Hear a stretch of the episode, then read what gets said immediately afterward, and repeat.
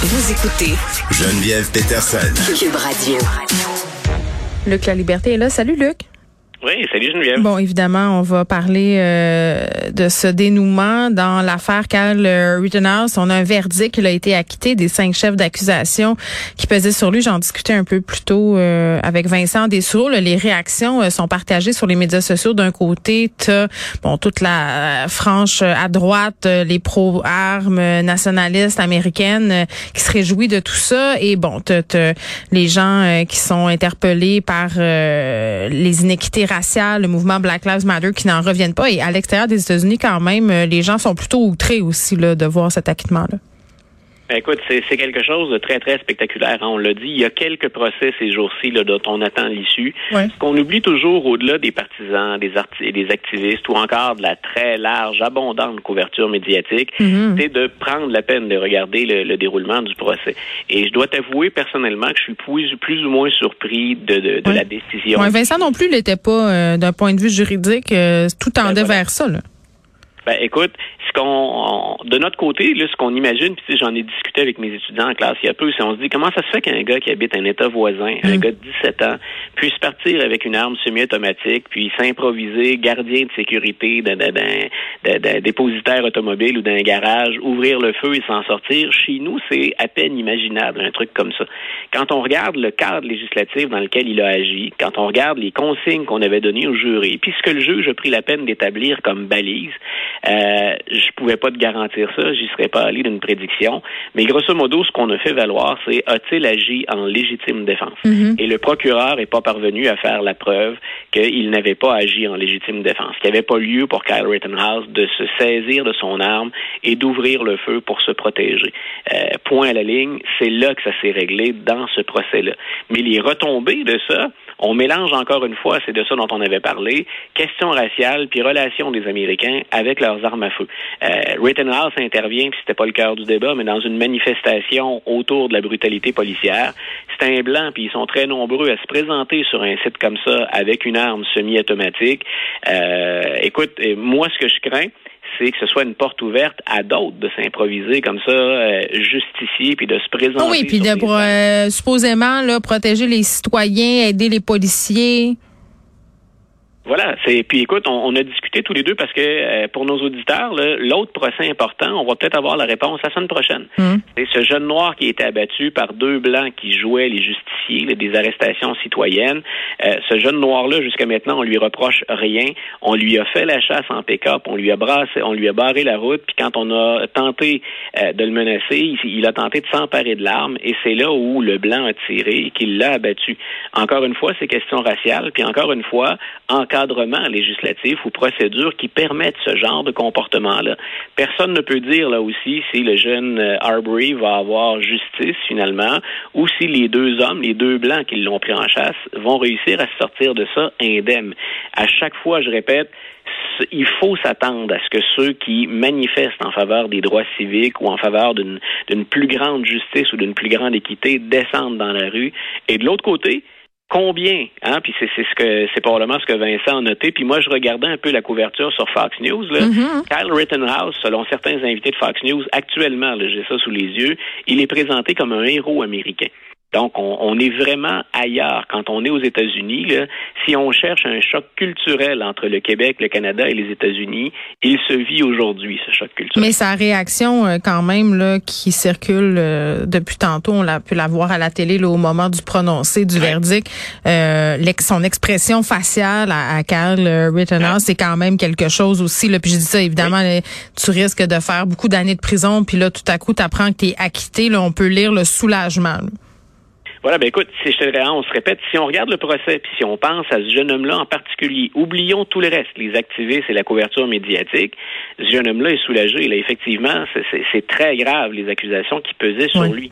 Moi, ce, qui ce que je crains, c'est ce qu'on va tirer de ce jugement-là.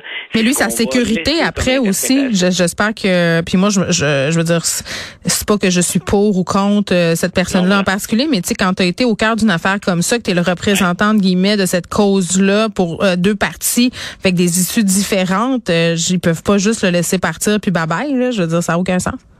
Non, il y a des appels au calme, mais j'ai hâte de Ben voir oui. d'ailleurs ce que ses avocats à lui, parce que là, ça, ça va très vite au moment où on se parle, mais Oui. j'ai hâte de voir ce que ses avocats à lui et ce que lui va dire. Et Oui. ces mots-là vont être très importants. Si lui vient jeter de l'huile sur le feu, par exemple, Rittenhouse, là, il a 18 ans maintenant, euh, si c'est un appel, grosso modo, aux Mm. armes de ces miliciens qui circulent un peu partout, écoute, ce serait épouvantable. Ben, Moi, je peux pas croire que ça va être ça. Là. Je- je- on dirait que Non, mon- ben voilà. C'est pour ça que je dis, moi, j'ai hâte de voir quelle Ouais. leçon, quel message on va faire pour calmer le jeu. Oui, parce Et que les que manifestations ont- sont déjà commencées. Là, on voit euh, euh, Ouais. des, des, des personnes qui se, qui se regroupent. Euh, il y a quand même aussi Voilà. beaucoup de sécurité. Là, mais si tu fais bien de le souligner, là, euh, ça va être crucial ce qui va se dire euh, dans les prochaines heures. On va continuer de suivre ça, évidemment. Parlons de Joe Biden. Luc, c'est drôle, on parlait de son âge tout, tout récemment en- ensemble. Et là, il transfère ses pouvoirs présidentiels à Kamala Harris le temps d'une opération. Il va subir euh, une coloscopie. Colonoscopie, C'est beaucoup de détails. C'est un, examen qu'on conseille habituellement aux quinquagénaires en montant. Là, on risque tous d'y passer euh, Oui. éventuellement. M. Biden n'est pas le premier président qui fait ça. La- on en parle pour deux grandes raisons. On dit que c'est la Euh, routine, hein? C'est un examen de routine. Ah oui, c'est l'examen annuel que passent les, les, les présidents américains. Oui. Puis euh, le dernier qui a fait ça, puis qui a demandé l'anesthésie pour qu'on on puisse procéder, c'était George W. Bush. Il l'a fait à deux reprises, puis il fait quoi dans ce temps-là? Ben, la Constitution le permet. Euh, on passe les pouvoirs temporairement, le temps où on est sous anesthésie. On transfère les pouvoirs au vice-président. Donc, c'est pas... Il y a deux choses. D'abord, il y a, il y a une nouvelle là-dedans du fait que ben, c'est la, pro- la première fois qu'une femme à la vice-présidence assume les pouvoirs du président. Donc, Kamala Harris qui est là. Mhm. Euh, mais on en parle aussi parce que Donald Trump, puis ça- va un peu avec le personnage, quand il a eu cette procédure-là ou cette intervention-là, là, cet examen, euh, lui, il a refusé l'anesthésie et c'était expressément pour éviter que le vice-président ne puisse prendre ses pouvoirs. Ben voyons donc. le temps de la- Oui, donc c'est pour ça qu'on en fait grand cas aujourd'hui. Bien sûr, il y a l'âge. Quand on a euh, des septuagénaires, puis M. Biden, en passant, va avoir 79 ans demain. Euh, c'est un peu normal qu'on braque les projecteurs sur leur état de santé. Mhm. C'est l'effet normal du vieillissement. Il n'y a, pas de, de, de surnaturel, puis il n'y a pas de, de super-héros là-dedans. Donc, on surveille ça un peu plus avec l'âge. Mais comme Donald Trump l'a refusé, ben là, on en parle beaucoup plus aujourd'hui parce que Biden lui dit, ben écoute, c'est un examen. Pour ceux qui ont déjà passé ça, c'est rien de forcément très agréable. On prend pas de plaisir à l'expérience. Donc, il dit, ben moi, je préfère l'anesthésie. Et ben, Moi, Harris... je pense qu'il y a bien des hommes euh, qui préféraient l'anesthésie pour cet examen-là, qui a pas l'air. euh, Personnellement, je si demanderais l'anesthésie. Oui, j'entendais Richard puis Benoît en parler l'autre fois, puis euh, il y avait moult détails que j'aurais aimé euh, ne pas savoir, mais bon, je vais dire que ça a l'air impressionnant. Je vais t'épargner ça, je vais juste demander l'anesthésie. ça, tu reviendras nous en parler. OK. Euh, retour euh, sur la rencontre. Une rencontre importante, euh, évidemment, entre Justin Trudeau et Joe Biden. Oui, voilà. Ben écoute, c'est euh, c'est intéressant pour les Américains et pour les Canadiens ce genre de rencontre-là. Il y avait, on parle moins du, du président mexicain qui était aussi euh, invité. C'était le sommet des trois amigos. Euh, deux choses importantes. Moi, je pense que M. Biden sort gagnant de ça, ne serait-ce que pour l'image qu'il essaie de projeter. M. Biden dit sur la scène internationale, puis bien sûr, quand on fait affaire avec le Canada et le Mexique, on est toujours sur la scène internationale.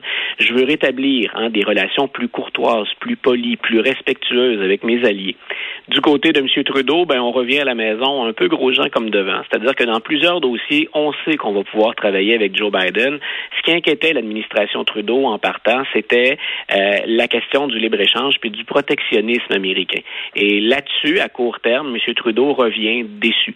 Euh, il peut pas dire aux Canadiens ou à l'industrie automobile au Canada, dire ben, j'ai obtenu de bonnes nouvelles ou les Américains vont être moins protectionnistes.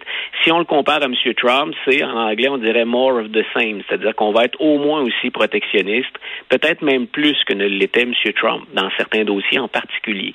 Donc, c'est bien quand on s'entend avec les Américains, c'est bien quand on a de bonnes relations, Mm. mais dans certains dossiers, ça va demeurer très, très compliqué, puis je pense qu'on en a pris bonne note à Ottawa. Ouais, mais là, grosso modo, là, à l'issue de cette rencontre-là, est-ce que tu dirais Oui. que le Canada est ressorti gagnant? On a-tu fait des gains importants? Je veux dire, c'est quoi la... Qu'est-ce qu'on a retiré de tout ça? Voilà, si on si on regarde par exemple euh, changement euh, lutte au changement climatique, Oui.